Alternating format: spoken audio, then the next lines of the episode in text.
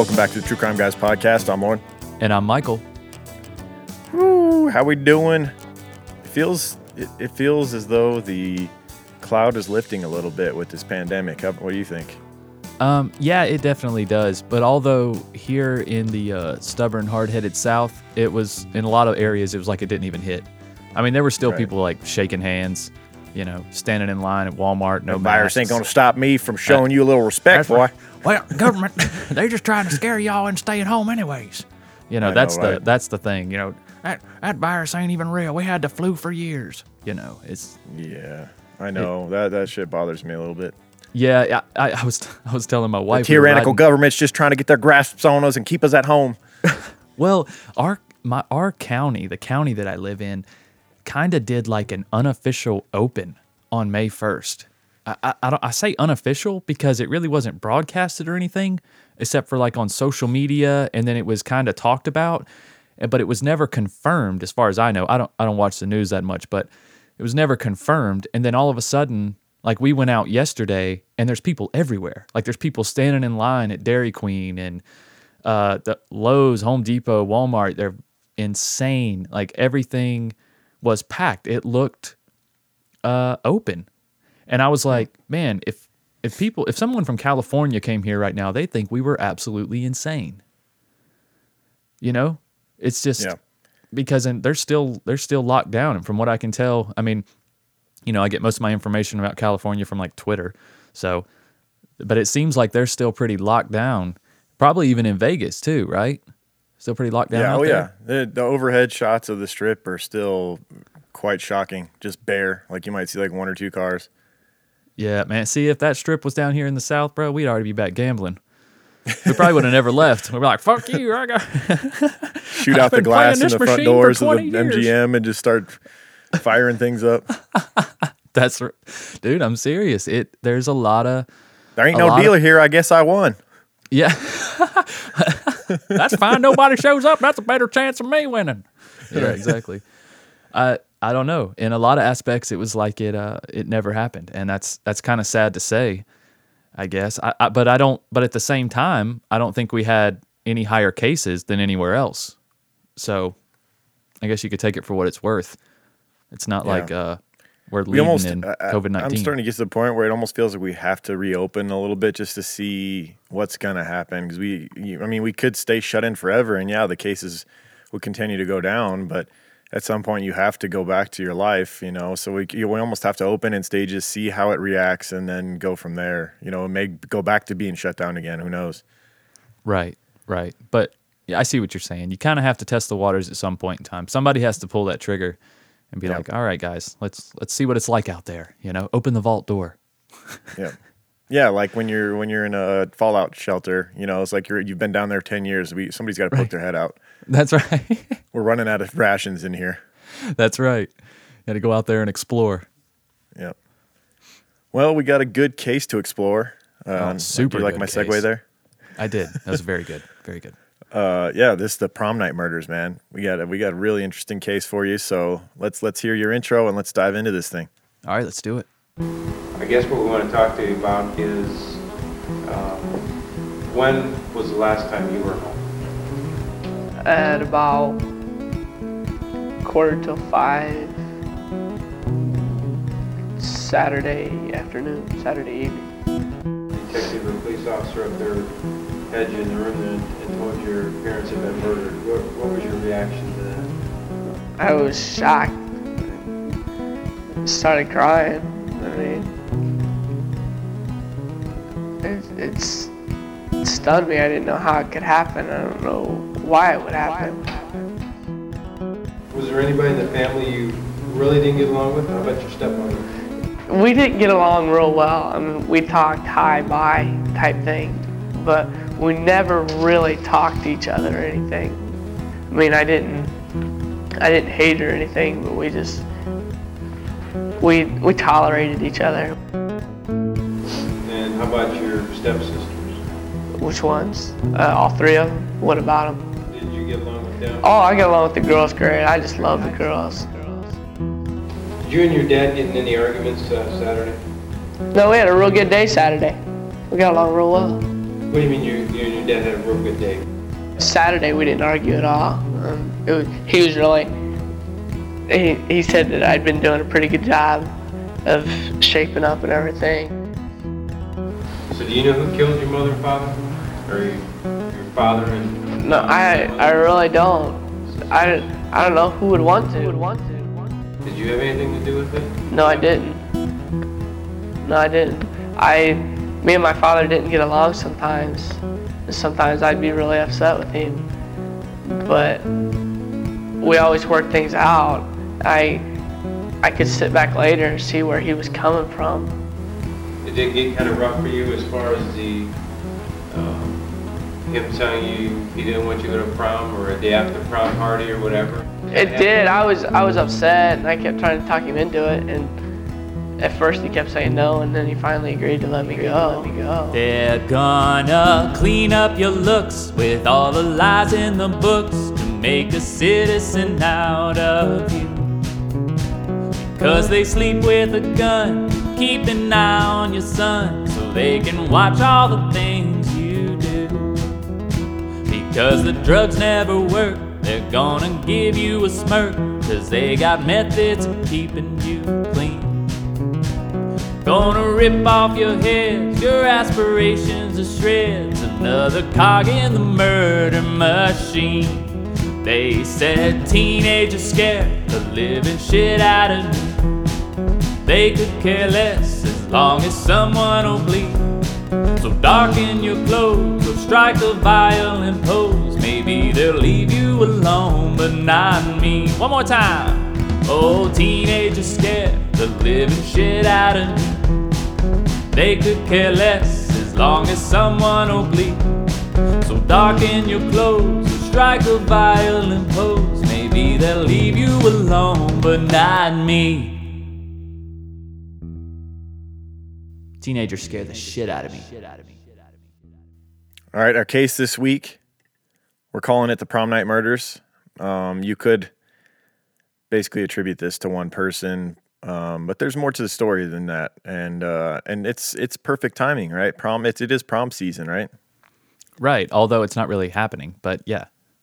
Yeah, I mean, I'm sure. I mean, I don't. I don't know. I, I'm. I know a lot of seniors are probably upset about it, but now looking back at my prom, I'm like, that happened. What? Uh, Twelve Overrated, years ago, right? I guess.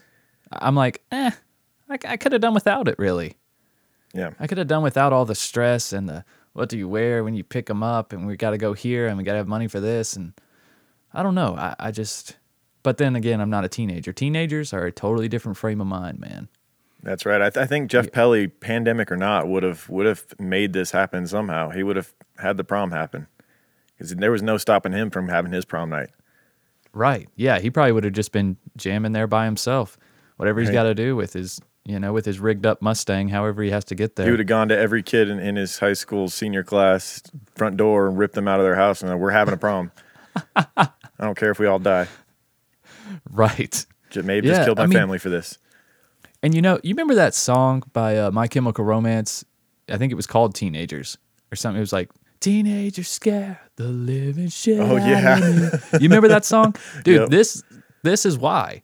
And I remember because I was a teenager when that song came out, right? So I didn't. Mm-hmm. I was like, okay, you know, whatever, cool. You know, I feel like a badass. I'm a teenager. But now at 30, I totally get it. I'm like, yeah, because teenagers are so unpredictable and they're they're so self-centered and when but they're also full of energy and they're also intelligent and their brains are are still developing but they're, they're, almost also- full grown. Like it's a lot They're of, almost there's a lot of full-grown. big teenagers out there. They're capable of just about anything that an adult is capable of, but exactly they're irrational and emotional and and selfish and Most selfish. 'em. Selfish Most mostly, for sure. So- they still Right. have that mindset that like a two year old has where I should get what I want all the time. yes And nothing's stopping me. Right. And and you know, I mean, you know when you were a teenager and you had something that you wanted to do for you, bro, you could do amazing things. You could do amazing things. And you know, they, they the biggest the biggest case, I guess, w- regarding the defense of this was that there's no way he could have done it because of the time. I call bullshit. Because when I was a teenager, I could get shit done, bro. Oh, for sure. When you're motivated for me. something you want, like you said, like if there was something you wanted to buy and your parents wouldn't buy it for you, they said you had to work, like you would bust your ass. I would go mow 50 lawns Yes, to get what I wanted, but at the same time, my parents couldn't get me to mow their lawn without me bitching the whole way through, you know? exactly. shit, they probably couldn't even get you to pick up your damn clothes off the floor. Right. much less mow the lawn. So Yep. yeah, it's uh, teenagers, man. They got a different type of motivation, and when that's tapped into, they they are scary. I get it. I get the song now. Yeah. Well, let's let's let's get the backstory on this. Let's let's talk about this blended family here. This is kind of a uh, twisted version of the of the uh, The Brady Bunch, right? Brady Bunch. Yeah, this is a this is a, a Very twisted version. family of two widowers that had gotten together with their own with their own set of kids and then blended these families together and they had different parenting uh, perspectives they had different perspectives on life overall i would say you know bob pelley and and uh, dawn this woman he gets with and, and they had been raising their children in different ways and then they threw them together and it kind of created for an, an odd household right. and and how it even got to that point was was weird. Like Bob's transition to uh, to uh, South Bend and where they were living at the time of this occurrence in 1989. But yeah, let's start talking about Bob Pelley. He was born in northern Kentucky, raised in Ohio. Bob uh, had, as his sister John Boso later recalled, an early call to the ministry, but after changing his mind and deciding to attend Youngstown State University in the late 60s, he'd reversed himself yet again and enrolled in a religiously affiliated school. So he was back and forth early on, wanted to pursue, you know, a career in, in religion, um, then changed his mind and then changed back to it again. While attending Mount Vernon Nazarene University in Ohio, he'd met and married Ava Joy Armstrong, whose parents, Jack and Mary Armstrong, lived across the Ohio River from Cincinnati in Kenton County, Kentucky. A year or so after the marriage, Joey Pelley, as she was called, gave birth to Robert Jeffrey Pelley, um, and he would end up going by Jeff in Kenton County, December 10th, 1971. Jeff Pelley would share a birthday with Mark, Michael Clarke Duncan, Emily Dickinson, and Bobby Flay. And there's a reason, I'm sure you can read between the lines as to why we're saying his birthday is affiliated with these people, because Jeff may or may not have been the killer. Oh, this we do something? Did we do something with birthdays in the show? I don't know. Maybe this is your first time listening. You have no idea. Uh, yeah, that's right. You'll find out. Michael Clarke Duncan, though, uh, rest in peace. One of the one of the great actors. I loved him. Yeah, Good absolutely. dude. Um, and Emily Dickinson, obviously uh, a great poet, and Bobby Flay cooking up steaks for you, chef? flaying up them steaks. I I thought he was a chef when I saw his name. I don't know. Like, Yeah. Flay. and it sounds so much like filet, which makes it easy to remember. I wonder if that was his birth name or if he changed it just to become a better chef. Dude, if if your last name was Flay, and then you became a chef, I mean, it's a very short stretch to call it filet. I mean, you could, Right. you know, and he's probably got he's got plenty of money to change it. He should he should Yeah, you- consider that. You saw what Joe Burrow did down there in LSU, right? When he did, he took the uh, the Cajun name or whatever. He he made his name from B O R R O W to with the U X for the the Cajun spelling. He actually did that for the championship game. I Oh, think he, he actually had that put on the That's back of his cool, jersey. It blew up, and then the jersey sells for that that fake last name that he created. Like Bobby Filet should have just went with that. He just went with Filet, Bobby Filet. Yeah, exactly. That you could sell a lot of merch. See, Joe is already thinking this dude's going to make a lot of money in the NFL. Oh, dude, he's yeah, he's he's a smart marketer and a great player. We'll see if he can turn the shitty Bengals organization around. Yeah, he's not a miracle worker. We'll see. Yeah, many have tried. There's a big anchor it, dragging down that Rifle couldn't even organization. do You got to try and pull. We'll see. Now the Bengals were hot for a minute when uh when Andy and then they had Ocho Cinco. They were like Yeah. the team to beat there for. They were on Hard years. Knocks. Yeah, Child, please. Remember that was his they were a favorite to be reckoned. Ocho Cinco would say "Child, please" to everybody. Is basically him saying "fuck you." Yeah, yeah. Child, yeah. please. Child, please. That was his way of being able to tell the owner "fuck you." Right, right. Looks better in the Um, papers. Right. So yeah, a little bit after three years, um, uh, a daughter followed after uh, Jeff was born. A daughter followed, Jacqueline K. Pelley, known as Jackie. By that time, Bob Pelley had gone into the growing field of computer networking. Both Bob and Joy were members as their their respective families of the Church of the Nazarene, an evangelical missionary that, uh, sect that believes that perfection of the soul is possible, that original sin can be erased by the heartfelt acceptance of of and perfect obedience uh, to the Holy Spirit. So, sure you know that perfect obedience Nazarene. part. Yeah, that perfect obedience part is the scary stuff Yeah, because it's it's how because if you hold your children to that standard, how do you enforce that? How do you enforce I'm of the belief that it can't be done. Mm. It can't. it's just That's breaking all the rules of nature. it obviously can't be done. None of us are perfect. Like Kids are gonna fuck up. They're not perfect, perfect. obedience.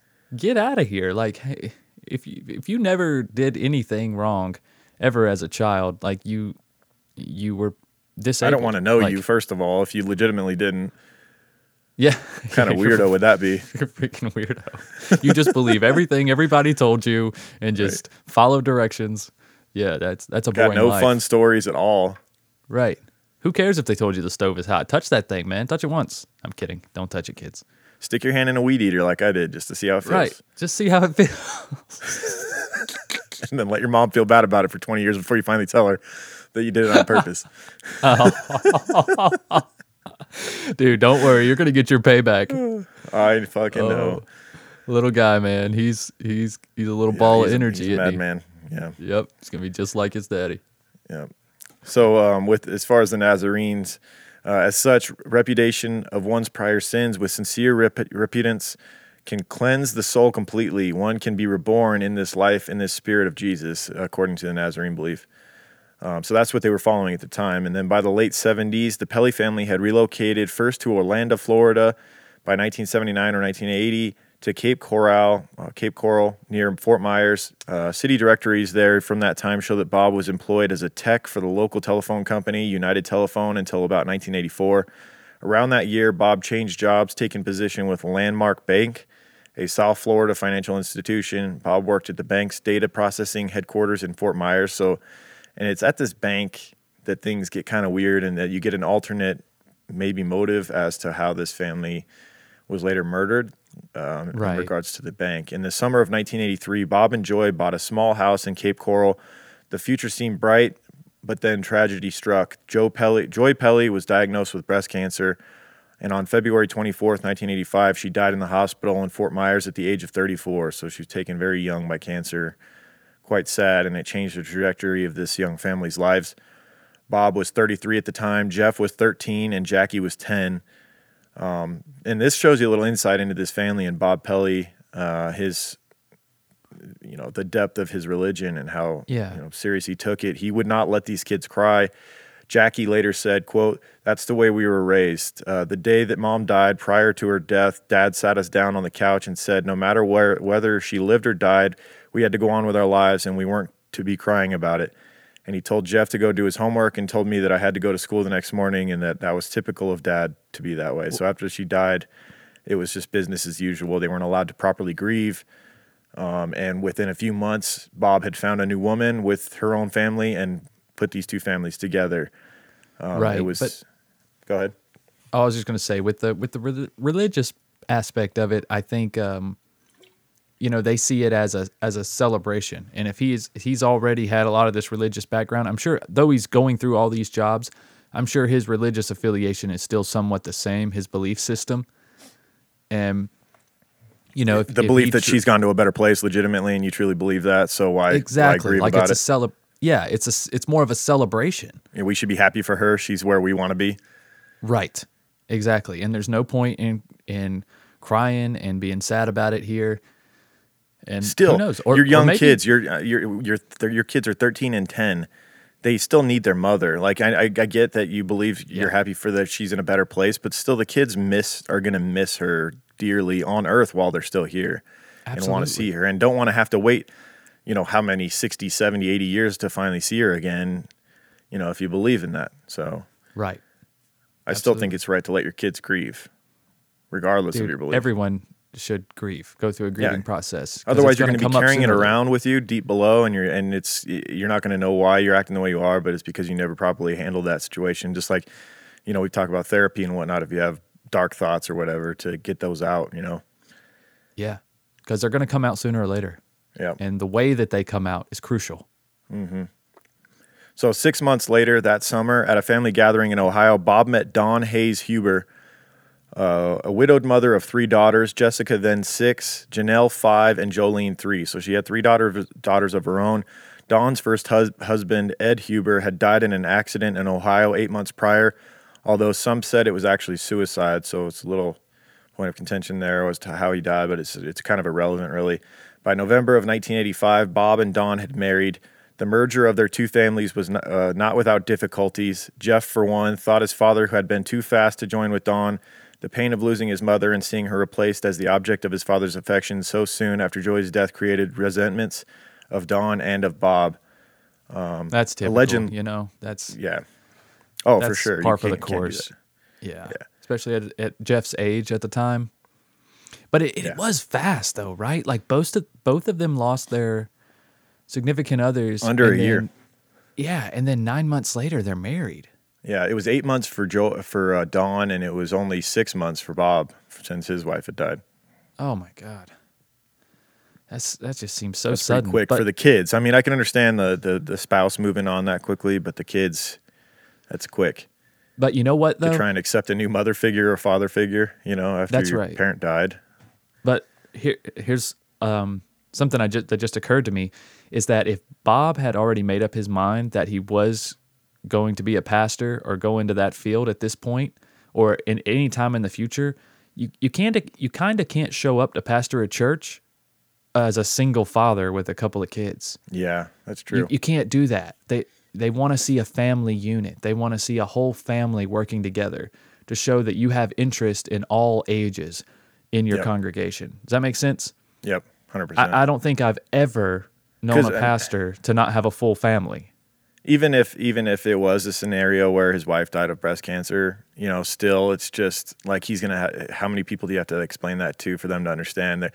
Because a lot of people might assume that you had a divorce or something like that, and that's a bad image for a pastor to have. You know. Exactly. Yep, Um, you're right. So I, I did get a book to study for this case. Uh, it's called uh, "The Prom Night Murders" by Carlton Smith, and allegedly, according to the author of this, um, Carlton Smith, in Jeff's mind, his father seemed to have abandoned his original family for a new one, and in place of his mother was a young, uh, a, another younger woman who seemed different, uh, diffident, altogether incapable of asserting herself, at least with Bob's children. So the mother, the new stepmother that he had, um, I, I, he says Jeff supposedly Jeff found it hard, uh, found her hard or incapable of asserting herself. But it's like, would you want this? Would that be? How would that be taken by Jeff or or his sister? You know, for her to come in and just immediately start asserting herself. I, th- I think that's probably a good thing that she didn't come in and right away start trying to do that, take over the mother spot. I, I don't know. I guess Yeah, you couldn't win in that situation as a step parent. It's like you you don't want to go in and start to. laying down the law, but you also don't want to be a pushover. You know. Oh yeah, it's definitely a tough situation. But why? Yeah, but like you said, why would he want her to? But also, Yeah. why would she want to? I mean, you want these Right. kids to accept you, and I think there's Yeah. that there's that there's that per- time period in a new relationship, especially when you have children, where it's like the the other one is just like that fun parent for a while. Mm-hmm. You know what I mean? Until they kind of get more comfortable with each other. Co- that co-parenting, man, and then parenting um, you know half siblings and things that's a that's an art right there like i got Yeah. i have high respect for people who do that well because that's very difficult it's very Yeah. difficult no doubt. Uh, also, Dawn was only 13 years older than her stepson, Jeff, who was clearly not happy with her sudden appearance in the previously close knit lives of the Pelley family. Then, sometime later, something happened, something that would be shrouded in mystery, confusion, and rumor for the next two decades, and that pertains to the bank that uh, that Bob was working at that we talked about a little bit earlier. As Bob's daughter Jackie was to recall the story, fragmentary through it was someone who was only 12 years old at the time. She first heard about it. There was a problem at the bank. Money had gone missing, so the story went, perhaps such as a million dollars, or possibly there was a problem with money laundering. Jackie never knew the details, but one night in the fall of 1986, as she recalled, her father got a telephone call summoning him to the bank's fortress like computer headquarters in Fort Myers. The following night, according to Jackie, the, Pel- the Pelleys were leaving Cape Coral. As Jackie put it later, they left in the middle of the night for a place they had never been before, and even more significantly, they changed their religious denomination. No longer were they at the Church of Nazarene, they were now members of the United Brethren. The next thing Jackie knew, they were all in Lakeville, Indiana, Indiana, just a few miles from South Bend, where her father had taken a position as pastor of the Olive Branch Church of Osborne on Osborne Road. So they just uprooted their life in Florida and up and leave and head for South Bend uh, in Lakeville, Indiana. You know, and it's just it's Right. very odd, you know, pertaining to the bank. It's like what exactly happened with that? It is very odd. Um, and it is also odd that it took this type of circumstance for Bob to finally be a pastor. Yeah, You know, because when you take when you take a job as a pastor, one of the things that's done, like you know, as we saw with their house, they lived in a parsonage, you know, on the church Yeah. property, which is very popular um, in the Midwest and here in the South. There's a, there's two or three churches down my road, and they all have little parsonages beside them where the pastor can live. So it's like if you if you're trying to uproot and go to a new place, it's probably the easiest way because you have an entire congregation there to help you. You instantly have a an abundance of friends right. a and network that you tap into. and a place to stay immediately. Right. That's not part of your salary. It's not taking. Mm-hmm. You know what I mean? And it just it just struck me as odd that this is what drove him to finally be a pastor. That kind of hit me weird. No doubt. You understand what I'm trying to say? Yeah, and he had, and he had, he was doing well in Florida. He had transformed himself from a promising computer maven into a fairly impoverished evangelical preacher in a small, out of the way place in northern Indiana. Uh, it was very sudden, and like uh, like we said, he was dude was doing well in Florida, and everything was going fine. So it's just kind of odd that up it wasn't didn't seem to be planned out. You know, just like boom, overnight they were gone. Yeah. Exactly. Yeah. Um, the book speculated what caused her father to abruptly take his family out of Cape Coral. Over the years, they were built. There were bits and pieces, fragments of whatever had happened that no one really talked about. There was something about some sort of dispute with superiors at the bank. The bank had recently been acquired by a larger bank, but but not before some employees of the old bank had been caught up in a $50 million money laundering scandal involving a Colombian who was washing cocaine proceeds for the Cali cartel. This is, you know what, I didn't even think about it, but this is Florida in the in the, in, in the 80s, right? Yes. Like, oof, that was the freaking that was the spot for cocaine. I mean, that's what yes. that's the that's Cali the whole cartel? plot line to Scarface is, you know, Miami in the 80s, the you know, the cocaine cowboys and all that stuff. Dude, and the Cali cartel was no one to mess with. Like they had resources. I mean, we saw that like in the first episode of Narcos. Well, I think Right. the second, not first episode, first season, because I only watched the first season. Once once Pablo was gone, I was like, eh. But Right. The second season was about the Cali cartel, correct? Mm-hmm. Yeah. So maybe I'll, exactly. I'll go back and watch that. But their, I mean, they their presence was huge in the U.S., especially in Florida, South Florida. Yeah, no, no, Narcos is amazing. Yeah, the first season, I believe, was the Medellin cartel, and then the second season was the Cali cartel. Yeah, So good, so good, man. Netflix. If you haven't seen that, definitely check it out. But yeah, it's, it's they're, they're scary. You don't want to play around with them, and it sounds as though this bank was playing around with them, and Bob Pelley was a part of it. You know, and then then all of a sudden he flees the area and heads up to the you know Midwest, and that is sketchy. Not gonna lie, that's Yeah. that seems that seems sketchy in a lot of ways. Yeah. Uh, this Colombian that had just been arrested a month before Joe, Joy Pelley died, the bank employees were arrested for cook, uh, cooking the bank's books to permit the laundering. Was this why her father had suddenly pulled up stakes in South Florida to move to all of places Lakeville, Indiana?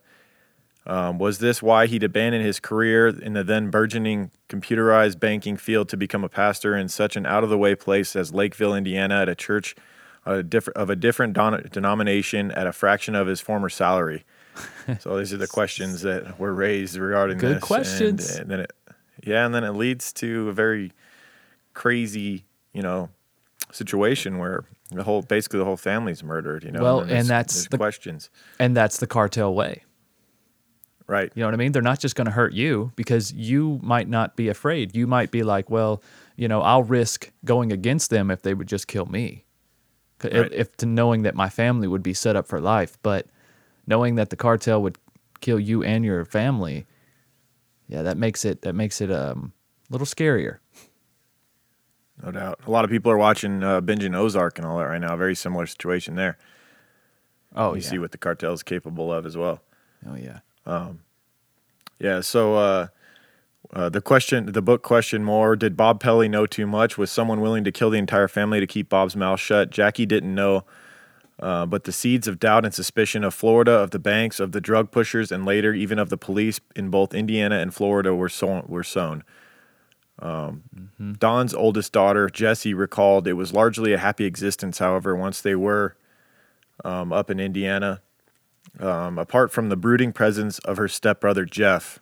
Now, Jeff Pelley apparently was a bully to his stepsisters. In a book she released in 2019, nearly 30 years after the incident, uh, Dawn, uh, Jesse recalled that Jeff taunted her constantly, but the two incidents were particularly alarming. Were when she was around seven, she camped out in the backyard with her siblings, dressed in uh, baklava and pretending to be a kidnapper. Jeff dragged her out of the tent by her feet in the middle of the night. On another occasion, he threatened to throw a hairdryer in the tub as she took a bath. Whoa. Uh, I, I mean, yeah, I guess, but I mean, he didn't do it, and that just sounds like an older brother, stepbrother or not, like the kind of things that an older brother would do. to Yeah. me. I guess so.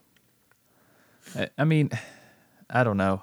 The yeah, I guess scaring her in the middle of the night. Yeah, that's that's definitely something my brother would do. But threatening to throw the hair dryer in the bathtub, man, I don't know. I don't play with that kind of shit. You know, Right. like if I ever did Yeah. that, my dad would slap the hell out of me. Like that. yeah, rightfully so. yeah, You that's should. you just don't fuck around with stuff like that, man. That's not a joke. Right, right, right. Um, yeah, and in rec- retrospect, it looks a lot. Uh, look, looks a lot more gruesome, you know. Yeah, it does. It does. That's that's true too. Yeah. Um, Jesse said that it was more than just child's play, it was the stuff nightmares are made of. Which leads us to the spring of 1989. Uh, things weren't going smoothly in the Pelley household. Even by their standards, 17 year old Jeff was at war with his reverend father. The family dynamics pitted Jeff and Jackie against the rest of the family, particularly Dawn. Quote, We didn't always get along with Dawn or see eye to eye with her, Jackie told ABC News in a retrospective on Jeff's case. We did not agree with the way Dawn was raising the girls because it was different than the way we were raised. So, as we mentioned, the, the two parents had come from different schools of thought when it comes to raising children. And then they were thrown together, their kids were thrown together, and the kids disagree on how they should be raised, and the parents disagree on how the kids should be being raised, and all that. Right. Um, the feel the feelings were mutual on on other side. Uh, Jessica said during the same program, "quote I just remember a lot of rules." She said, "Like in church, we couldn't talk at all. We had to sit there and listen. If we did talk, you know, we got a spanking when we got home." So Yeah, that was one thing that she said about Bob was that he was he was a big spanker. He spanked her a lot. Talking yeah, about a little Jesse. odd when it's not when it's not even your you know your blood child. It's not your kid, and, and you've only maybe I don't know how how They- long had they been together at this point. How how quickly did he start spanking? You know, Dawn's kids. Like I'd be a little weird about that Right. if I were Dawn. You know. Well, now you are talking about a you know in the 80s. It's a little bit more Yeah. old school form of thought. The man is the head of the household. You know what I mean? Like his He's a reverend at a church. He's a reverend in a church. He's he's respected in that community in that little circle. He's which- laying the hand of God. Right, right. So it's it's looked at a little bit differently, and and I mean, some people may be like, well, why didn't their mother speak up?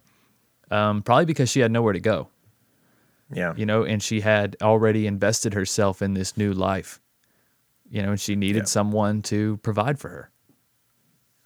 Yeah. Well, sometime in April of 1989, Jeff had been grounded, throwing a serious wrench into his prom night plans. So it was prom night coming up. I can't even go to prom And friends. Yeah, and in bad timing, he's at war with his father during this time. Yeah, Um, and he wanted to go with his girlfriend Darla. He couldn't imagine her being at the prom without him dancing with somebody else. You know, I'm sure these are the images that were going through his head. oh, you know Uh, it, because Darla was gonna go. Yeah. Part of the grounding uh, of uh, young Jeff involved Bob prohibiting Jeff from driving his prized Ford Mustang and attending any activities around the prom, including a class trip to the Great America Amusement Park outside of Chicago. To ensure that Jeff did not simply grab some keys and drive uninsured, Bob told a friend that he had removed part of the engine from the Mustang. So this is pretty serious stuff. I mean, they really are at war, and he's taking this punishment of his son seriously. As we mentioned, he's a reverend. He means business. He ain't Right. playing around. Jeff's not going to disobey him. Shortly before prom night, Jeff told Darla, however, that he was lobbying his father to ease the restrictions for the weekend. You imagine Jeff on his best behavior, trying to kiss ass to his dad so he could, you know, in some capacity participate in prom night. Oh, you Shortly before prom night, Jeff told Darla that he was uh, lobbying this. Eventually, Jeff received permission to attend the prom on the condition that Bob drove him and Darla. And imagine that's embarrassing. Instead of being able to drive your date in your Mustang, Right. you And got your dad driving you. That's just not going to hang. That's not going to fly. But we forgot to mention why why he was in trouble. He was in trouble for a burglary, Yeah, right?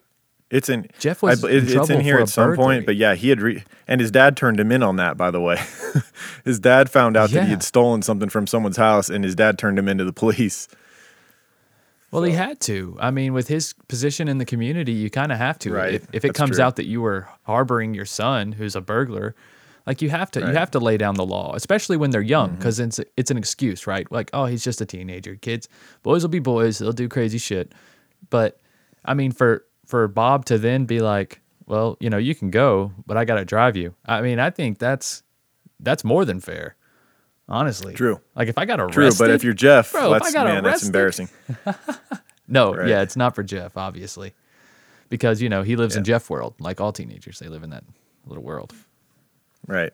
and somehow, shortly after Bob agreed to, you know, let Jeff go if he drove him, supposedly he also told, shortly after that, he told Jeff that he had a change of heart and that he would allow Jeff to to uh, attend all prom related events on his own. That's what Jeff told Darla, um, his sister. And so it's, think things are progressing quickly. All of a sudden, Jeff's getting all these, you know, rights. It seems a little odd, especially when you know how strict Bob is. It doesn't seem like his character to just flip and be like, "Okay, you can do it all yourself. I don't care." Just doesn't sound right to me. No, not at all. He told Darla too to keep this the news quiet because quote it was a sore subject amongst the family. This conflicted with testimony of five people at Jeff's uh, later trial that said that uh, Jeff was only going to the actual dance and that Bob was driving him. So yeah, there- the, common belief was that things hadn't changed as far as Bob was only agreeing to let Jeff go if he drove him and his date to the prom, and that was that. And there was no, there wasn't going to be any going to Chicago to the, the amusement park and all that. Right, right. So on that day of April 30th, 1989, Jeff went to work at McDonald's as usual that Sunday morning, returning home in the uh, early afternoon, that Saturday morning, I mean, um, returning home in the early afternoon. This was prom day, Saturday, April 30th, 1989. The entire Pelley family was present when he returned home from McDonald's, except Jackie and Jessica, who were spending the weekend with friends. As the prom approached, Jeff, uh, friends of Jeff's began dropping by the parsonage where the Pelleys lived. Now, this is that type of um, home. It was a parsonage, you know. It, it was almost like a community home. Like it was always available. Like lights were always on. The door was always unlocked. People could come and go. And as Yeah. usual, you know, friends of all the different kids were showing up, and uh, friends of Jeff's began dropping by where the Pelleys lived. At around 4:30, Kim, a former girlfriend, and her mother and prom date stopped by to show off the young lady's prom dress. Kim later testified that she felt tension at the house and that Jeff was particularly quiet and not dressed for the prom. He was casually dressed in a pink and blue shirt and jeans. Um, another friend, Matt, stopped by for a few minutes until he realized that uh, he left his date's corsage at home. He departed and at about 5:15 passed the house, noticing Jeff's car in the driveway. Way to go, Matt. So it appeared it appeared to Jeff's friends and other people that were attending the prom that Jeff was not going. It's uh, by all, you know, all clues would lead you to believe that his car is sitting in the driveway. He's not dressed for the prom when they stopped by. Um, and then Darla, Jeff's date that was, you know, it was supposed to be his date that night for prom, received a phone call from Jeff at around 5:20 p.m. Um, Jeff said that he was at a nearby Amoco gas station and called to let her know that he was experiencing car, car trouble and was running late. The attendants later told police that Jeff was dressed in a black shirt and jeans. So, oh, he changed clothes. according to the, yeah, he changed clothes, but he still wasn't dressed for a prom quite yet. Right. So, maybe what you would wear, you know, without the suit jacket. I don't know what kind of. I guess jeans. You wouldn't wear those either. So Nah, he still not was not ready to go to the prom. no, Right. they're still doing tuxes. I mean, we're still doing tuxes Yeah. now. So Exactly. Um, by 5:30 p.m., Jeff and Darla were at a friend's house where Jeff changed into a tuxedo. The two couples then left for a prom night dinner. Meanwhile, back at the Pelley household, a family friend who had been expecting Bob and Dawn to stop by to see her in her prom dress showed up on the porch on her way to the dance. Uh, she found that the Pelleys, all of the Pelleys' vehicles except Jeff's, were there, were uh, where they were were there where they expected to be. She did notice that the house was uncharacteristically silent and dark. All of the window shades were drawn and the doors were locked. So very odd for the Pelley household to be locked down like this, lights off, doors locked. especially having young girls that typically were playing outside in the yard. Yeah. you know, I mean, it's it's seven thirty. You know, it's not. Right. That's just so that was very strange for them. A lot of the people in the community talked about how strange it was, and also their dog was left out as well. I Yeah. think, which they said was odd. And Jeff's vehicle's gone. Um, But Yeah, only Jeff's vehicle, so somebody had to be there. I mean, if he has a Mustang, I mean, can, I mean, it's a four seater at best. You know, yeah. And I want to know how did how did Jeff get his? Because supposedly Bob had taken the engine part out, right? Did he did he figure that out? I don't know. Um, it said I saw a couple articles that said that it was basically he had adjusted the carburetor in a certain way where the car wouldn't run right, and Jeff figured it Okay. out. I mean, Okay. carburetors back in the day, those engines aren't that hard to work on. I'm sure that was a rite of passage to know how to how to tune your carburetor. And if you have a flathead screwdriver or a key or a quarter, I mean, you know, you can make it happen. And I think that's what Jeff Right. did. Yeah. So Jeff and Darla enjoyed a dinner at South Bend at around 7:30 p.m. Arrived at the prom. He and Darla attended a post-prom party at a local bowling alley, and then spent the night at a sleepover at a friend's house. So Jeff's got some real. He's basically getting to do whatever he wants this night. He's not even kind of coming home at this point. And at around at 7 a.m. on Sunday, April 30th, Jeff and Darla, Darla left the sleepover to go to get Darla's car and some money. While Darla was retrieving, retrieving money from her house, Jeff spoke with Darla's mother, who said she was surprised that he was going to the Great America uh, theme park. Jeff responded that he had a quote two day pass from the Pelley prison. Jeff and Darla and the group from the slumber party proceeded to Great America. Now he's doing everything involving this prom, going to the great, going to Great America. At Great America, Jeff became quiet and told Darla that qu- quote he had a feeling that something was wrong and felt like something wasn't right inside. And it's at this point you have to wonder if he did do this, that he's Yeah. he's thinking this is about the time that they that what I've done is being discovered, and it's a sobering moment. He had his fun at the prom, and now it's time to face the music, kind of thing. Like, oh shit, what have I Exactly. done? You know, was it That's- worth it? Maybe. that's the way I took it too, because I was like, oh, it's funny that as everything is dying down, now he's like, oh, Yep. I feel like something's wrong. Yeah, You know, after you just lived probably at that point in his life, probably one of the greatest nights of his life, yeah, you know, and then all of a sudden he's like, oh, something was wrong. It's just, it just came out of nowhere. Yep, no doubt. Um, so yeah, the the Pelley family was due to be at church. You know, he's the he's the uh, reverend, and by 9 a.m. that Sunday, you know, people people at the church are wondering where where's Bob. You know, he's always here by now. You know, he's probably I'm, I imagine would be the first one there Right. Kind of crucial. Uh, on Sundays, right? Exactly. And so when he's not there, people start, you know, questioning, and they end up getting a skeleton key to his parsonage, to the to the Pelley family home. And someone from the church went inside to kind of look around. And the first thing they they saw was in the hallway. They saw Bob's glasses laying on the floor, and they they they were kind of thrown off by that. And they they basically said there's been a fight. And then within further looking, they discovered Bob was laying face up in the hallway with uh, blood on his chest and arms and appeared to be dead. Um, they then called 911 and then uh, the responding ambulance. The trustees called an ambulance. After the paramedics arrived, they found the bodies of also of Dawn, Janel, and Jolene huddled together in the basement, dressed in everyday clothes. Each had been shot once from a distance of a few feet with the same shotgun. Um, they also, the, as they investigated the house, they noticed that the the shotgun, um, Bob's shotgun that was usually hung up on a rack on the wall, was missing from the rack. yes. Um, and this was apparently the the murder weapon was from within the whole the own household. It was Bob's gun. Um, D- Dawn had been shot in the temple, Janel in the forehead, and Jolene just be- right below her right eye. Um, Bob had been shot twice with deer slugs from a 20 gauge shotgun, once in the chest and once in the neck. His feet were pointed toward the end of the hallway leading to Jeff's bedroom and the master bedroom. Um, and he was dressed in everyday clothes rather than pajamas and or or church clothes. So they were led to believe that this didn't happen, you know, that morning before church. He wasn't dressed in his church clothes. It was it would have been the night before most likely because he was dressed in normal clothing, and it would have been before bed because he wasn't in pajamas. So they're trying to kind of piece this together. Things are starting to narrow down real quick here. Yeah, there was no sign also of burglary or forced entry, and the only item that anyone can identify as missing was Bob's 20 gauge Mossberg pump action shotgun. Jessica told police that he saw the gun on the gun rack in Bob and Dawn's bedroom before she left to visit friends on Friday afternoon. Inside a washing machine was a small load consisting of a pink and blue shirt, blue jeans, and socks that had been thrown into a wash cycle. A luminol test of, uh, of the washing machine cylinder was inconclusive, indicating either a reaction with blood or with phosphates found in laundry detergents used in 1989. So Man. those those uh, detergents back in '89 were serious. yeah, apparently. And that's also a weird thing to wash. Like, who throws in one outfit? Like, Someone what- who just murdered what- their family and they got a prom it. to make. That's the only person. because otherwise, your mom would be so pissed you just filled up that entire cylinder with water without throwing some other clothes in there. What the hell's wrong Right, with you you? didn't man? even turn it on light load. You did heavy Right. load. You prick. You, you asshole. You did it on hot? You motherfucker. Right. Uh, police would note, "quote It did not look like a burglary. Burglary. It did not look like a home invasion." Detective Senter called recalled a det- as a detective, I saw the worst of the worst that morning, but we had a job to do, so immediately uh, started talking about suspects.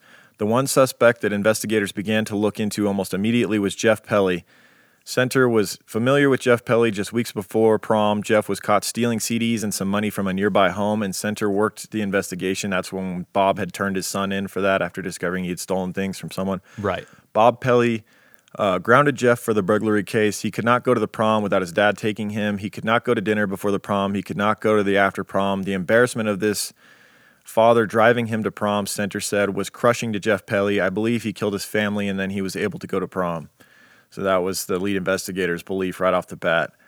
Um, and shortly after that, Jeff was somehow tracked down at Great America by authorities and brought back to Lakeville on the way home. Jeff, unprompted, said, quote, he didn't do it and asked Darla if she believed him. Jeff gave two statements to police, one at 4:45 a.m. in the presence of his grandparents. You can actually see some of that on YouTube. Yes, I did watch that. That is interesting. The, just the, his Yeah, body think language. the fact that his grandparents were on each side of him gave him a little bit more confidence because he, I mean, he he was pretty smooth talking for someone who was in that situation, but he also didn't seem very shook by the fact that his whole family was just killed either. You know, no, he did not.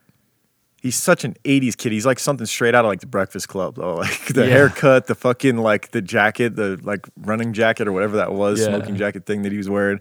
But definitely The the, skinny, tall hair, build. He was just totally could have been in an '80s movie. No doubt.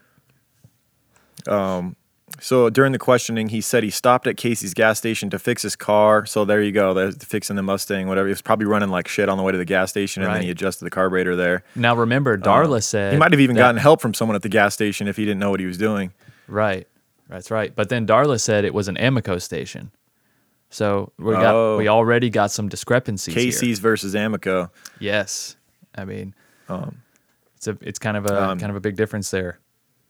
Yeah, and he told police at 7 p.m. He gave another statement and repeated the same story. However, by this time, police had questioned Darla, who told them that Jeff had called from the Amoco station. So yeah, they're finding finding some differences in his story. Um, Jeff visit and something also I took from the interview. Uh, it's it's something small, but we've seen so many. Uh, we've seen so many of these interrogations and stuff of suspects that we later found out did it. And one thing, one common thread is that they offer up stuff that that's unnecessary. Like he kept saying, like I don't know who would do this or why they would do it. You know, like that's uh, something that an innocent person doesn't usually say. Like when they offer up more information like that, like why would someone do this? It's like you're trying to draw attention away from yourself by saying that. Right. Right. And he probably is actually trying to think of a reason why somebody would do it. he's sitting there Exactly. actually. He's like, "No, seriously, can can you give me some help because I really Offer me up a, an alternative uh, Yeah. theory here, please. Other really than having trouble coming up with an alibi." Right.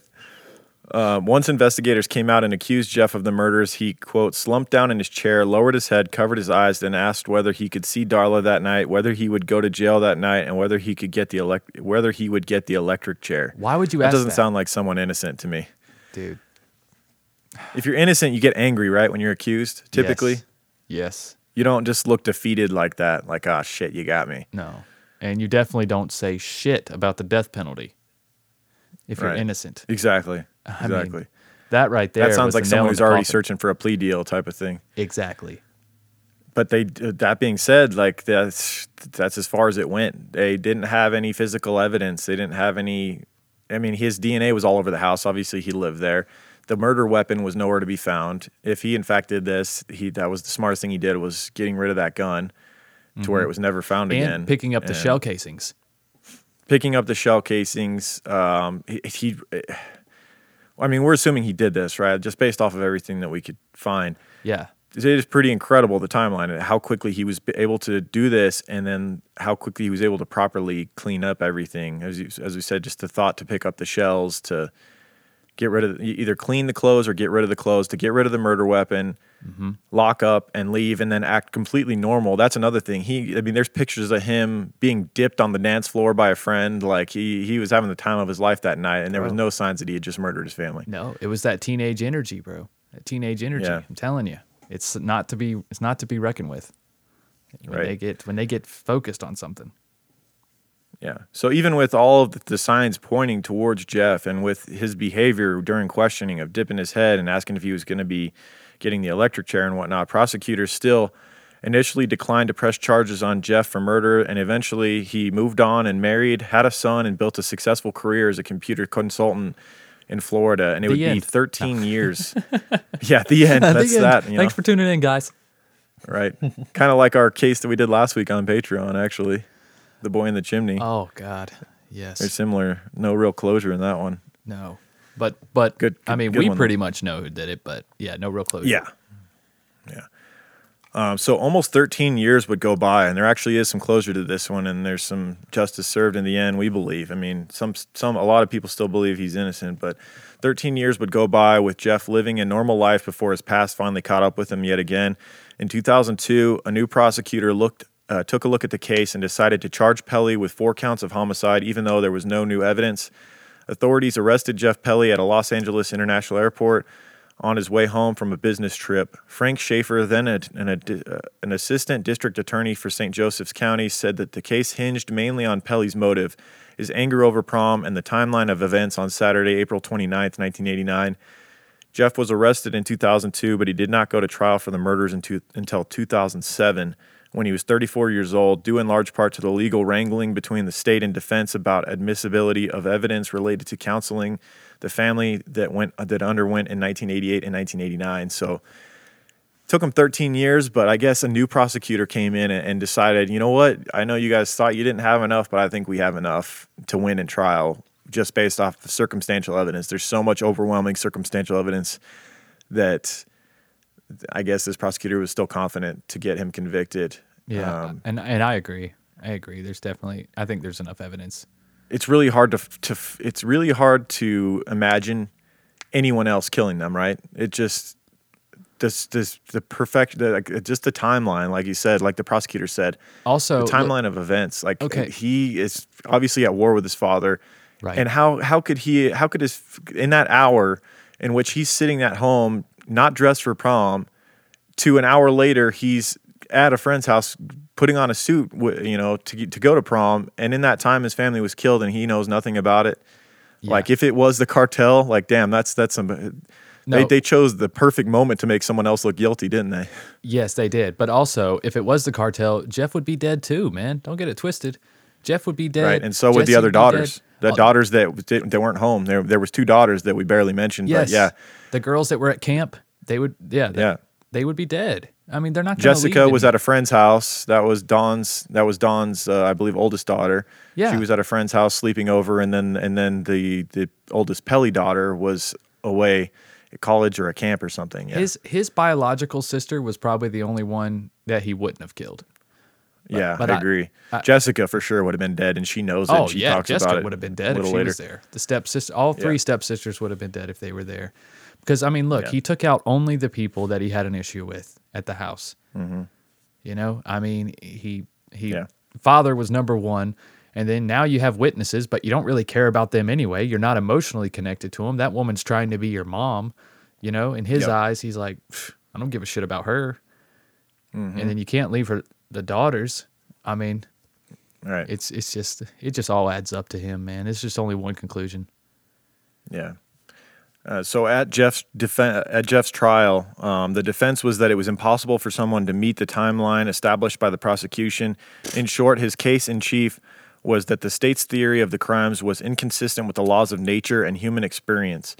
Pelley argued that as a teenager with 20 minutes, could not kill four of his family members, put his clothes in the washing machine, pick up the shotgun shells, take a shower, get dressed, draw the blinds, lock the doors, fix his car, and dispose of the gun and shells. Bet, bet he can. Uh, yeah, yeah. uh, As we mentioned, teenagers scare the living shit out of me. They're they're capable of a lot more than we think, and Yes. really, 20 minutes, maybe 30 minutes.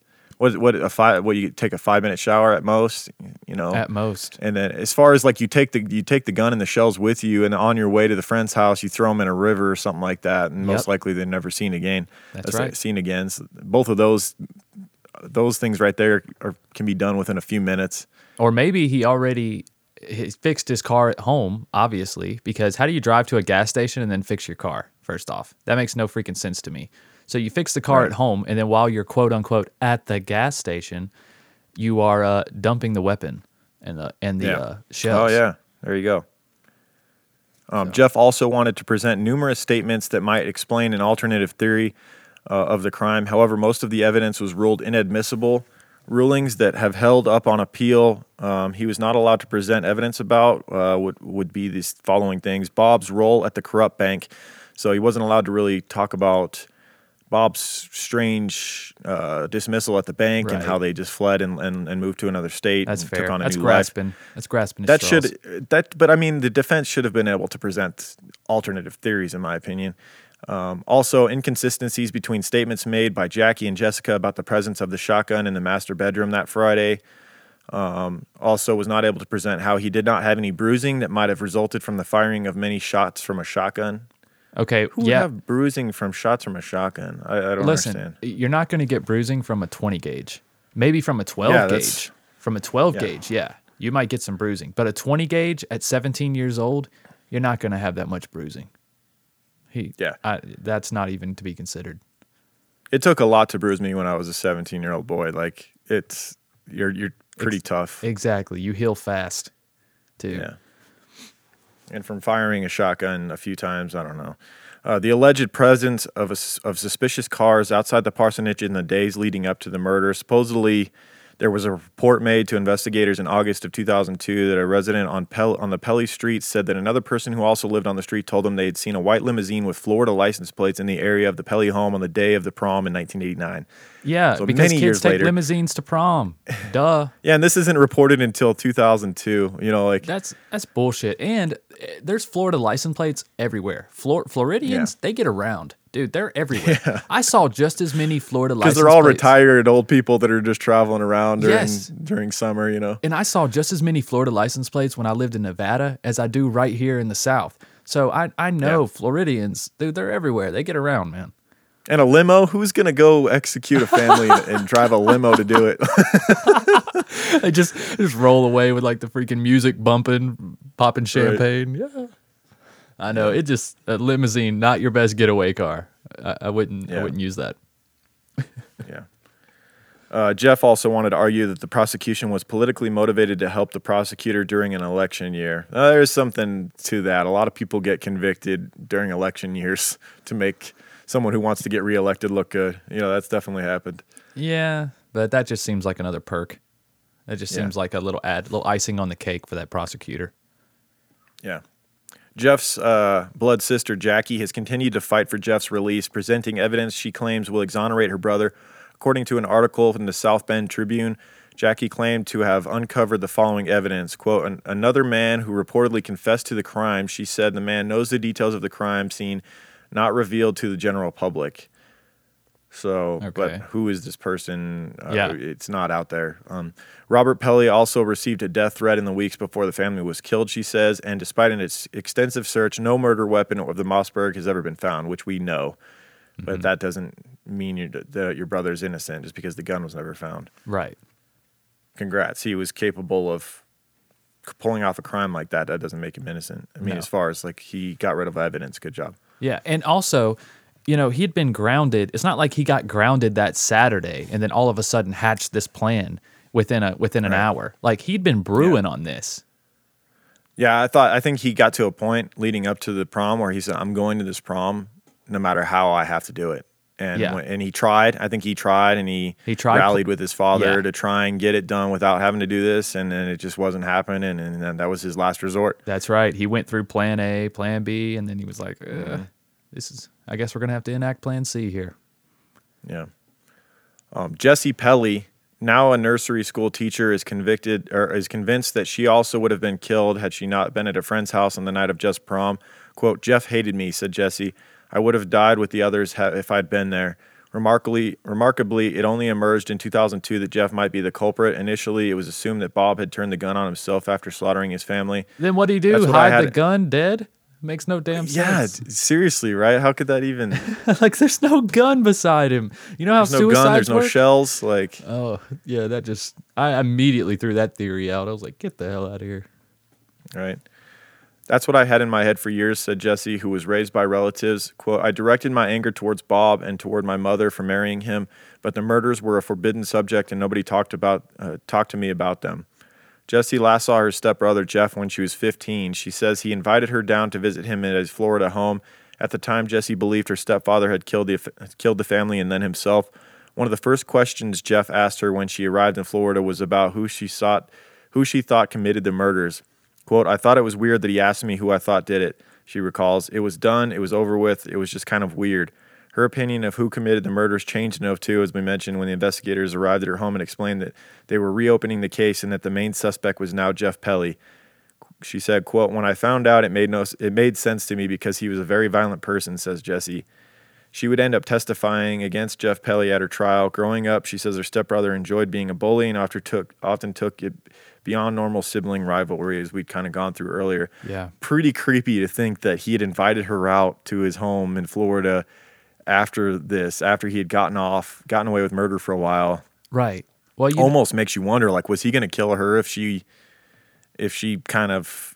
If, if he knew she was going to testify against him, she he probably would have killed her too when I she went down there, you know. Yeah. But she was oblivious. She thought that the father had done it. I think that he was must have picked up on that. Yeah, I think he just had a little bit of anxiety towards her because Jackie took his side, right? But Jesse was Yeah. his stepsister. So know, he's a like, wild card. yeah, he's like, that's my only wild card. If I can kind of get to know her and gauge Mm-hmm. how she feels about this whole thing, maybe that'll kind of either put me at ease or let me know what I need to do. Yep. Yeah, Keep your friends right. close and your enemies closer. Yeah, exactly. Pretty, yeah, pretty creepy. Um, at Pelley's 2006 trial, Schaefer argued that Jeff Pelley shot his father in an argument over prom and then had to get rid of the surviving witnesses, all with a, within roughly 30 minute time frame. Quote, it was very, very small window when, the family could have been murdered, and it was very clear the only person who could have done this was Jeff, Schaefer said. After a six day trial, which included nearly 40 witnesses, jurors deliberated for 34 hours and returned a guilty verdict. Jeff Pelley, now 34 years old, was sentenced to 160 years in prison, four consecutive 40 year sentences.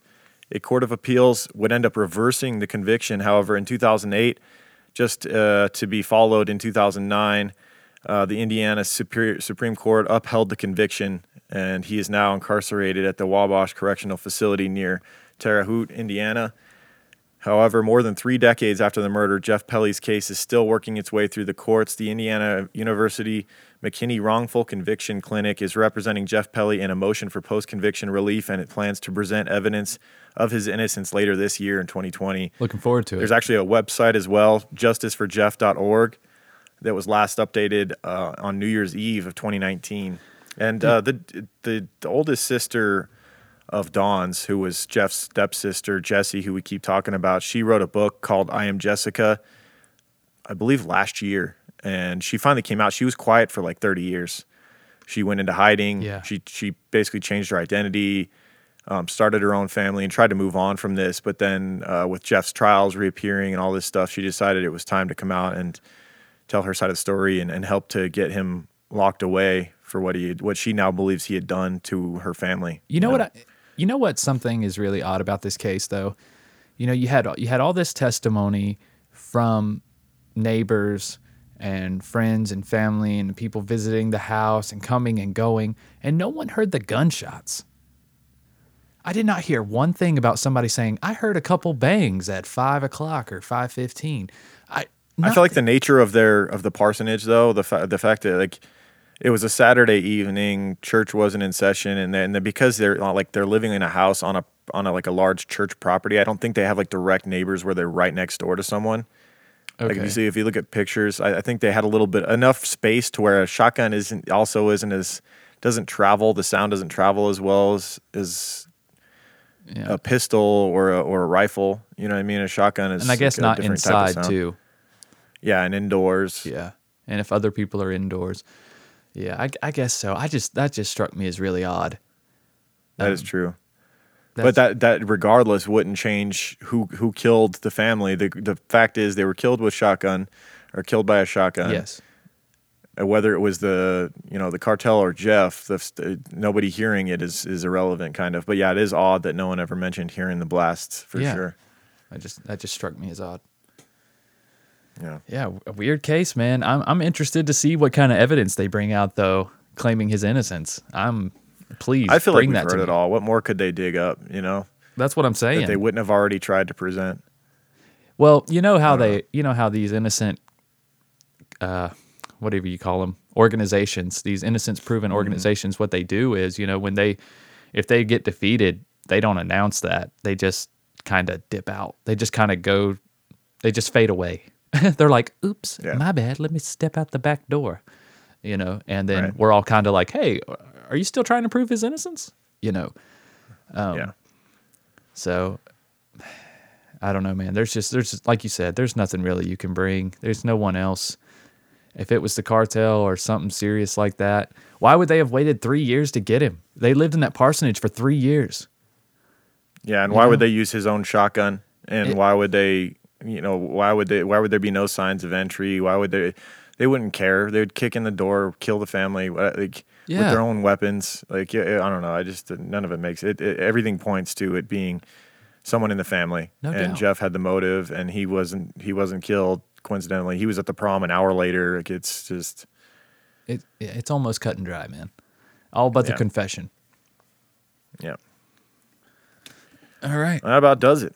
Why do my pits smell delicious? Oh, I do. I have to tell you, I tried something pretty crazy during Uh-oh. this quarantine. And but I guess it's not crazy because I'm in quarantine, so it really doesn't matter. Once I do this out in the public, then it's getting a little weird. Okay. I yesterday decided to experiment, and I did fireside in one armpit, and I did sailor in the other armpit. How did that work out? It was fine. Nobody noticed. But, Smell uh, like a ship on fire. I felt like I was walking around with a little edge to me. You know, Oh, like you don't know well, the kind of life I'm living. I got two different deodorants in my armpits. Right. I'd be super suspicious of you. I'd be like, "What's with this guy? Is he trying to get away with something?" So you know, some witnesses would be like, "Ah, he kind of smelled like a salty sailor," and some people would be like, "Ah, he smelled like a fresh campfire to me." You can't be the same guy. right? Whoever's standing on each side of me is going to have a different vibe. Your dogs are probably gonna like, know. "What the hell is wrong with you?" they only stand on one side. You can tell which uh, which uh, scent they like the most. Exactly. right? if you guys don't know what kind of scents we're talking about, uh, we're talking about Oh My Gaia. Oh My Gaia is an innovative, all natural deodorant, fragrance, and beard oil company specializing in paraben and aluminum free products. Their innovative line of deodorants inhibit the growth of odor causing bacteria while maintaining effectiveness. At Oh My Gaia, they use only all natural, paraben, and aluminum free organic ingredients. And like Lauren mentioned, uh, he has a couple scents Fireside, Sailor. There's vanilla, cherry almond, sandalwood, lavender, lemongrass, Egyptian musk. That's one of my favorites. Uh, coconut, uh, dreamsicle, leather, lumberjack. There's tons to choose from, guys. And we have our very own scent called True Crime Pine. Has our old school podcast logo on it, the one, the OG logo that we first started. Um, very cool. It's kind of a pine cinnamon smell. It's definitely unisex. I would say anybody could wear this scent and pull it off.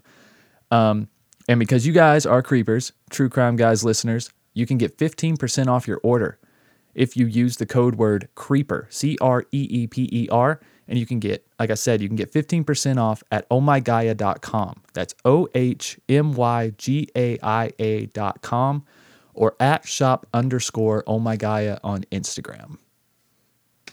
Do So, it. Do it, guys. It- you you Also, the price is good too, guys, compared to other organic uh, deodorants, aluminum free, paraben free products. The price point is right. yeah, and those little jars, they last a long time. Yeah, and they're multi-purpose. You can reuse the jars, use them for other things. Yep. That way, your your your plastic speed stick shit doesn't end up in the fucking ocean. You know, There you go. There you go. Yep. It's a win-win. Yep. Uh, I want to thank you guys for going and rating and review the podcast. Even if you just go click five stars and throw some fire emojis in there, that works. If you don't want to take the time to write up something, or if you're not, you know, any good at writing, whatever, you don't know how to express yourself, it's all good. Just throw some fire emojis in, click five stars, or write a long thing too. That's great too. We also like to look at that. So. Uh, I want to thank these people over the last couple weeks that have gone and rated and reviewed the show on iTunes. Uh, Miss Levent, uh, MSLVEMT, uh, said fun and informative, five stars. These guys most definitely make murder charming. Thank you. Uh, Twin Peaks D, great show. Keep it up, guys. Five stars. Thank you. Um, they were both in the U.S. Uh, also in the U.S., Maddie, Maddie Mateo Matthew, uh, five stars. Great host and clear, entertaining stories. Thank you. Uh, I want to thank Amy K0085 in the U.S. Best true crime podcast, five stars. Thank you. Oh, thank you very much. Uh, she said this podcast has been helping me get through the COVID quarantine. These guys do their research and they're hilarious. Thank you. Thank you. Uh, 2B 2BK fan in the U.S. said great podcast, five stars. Thank you. Uh, John Gilbert in the U.S. Um, actually, John Gilbert was the one who suggested this case. He Oh, thanks, rated and reviewed and suggested Jeff Pelley, preacher's son, kills family to attend prom.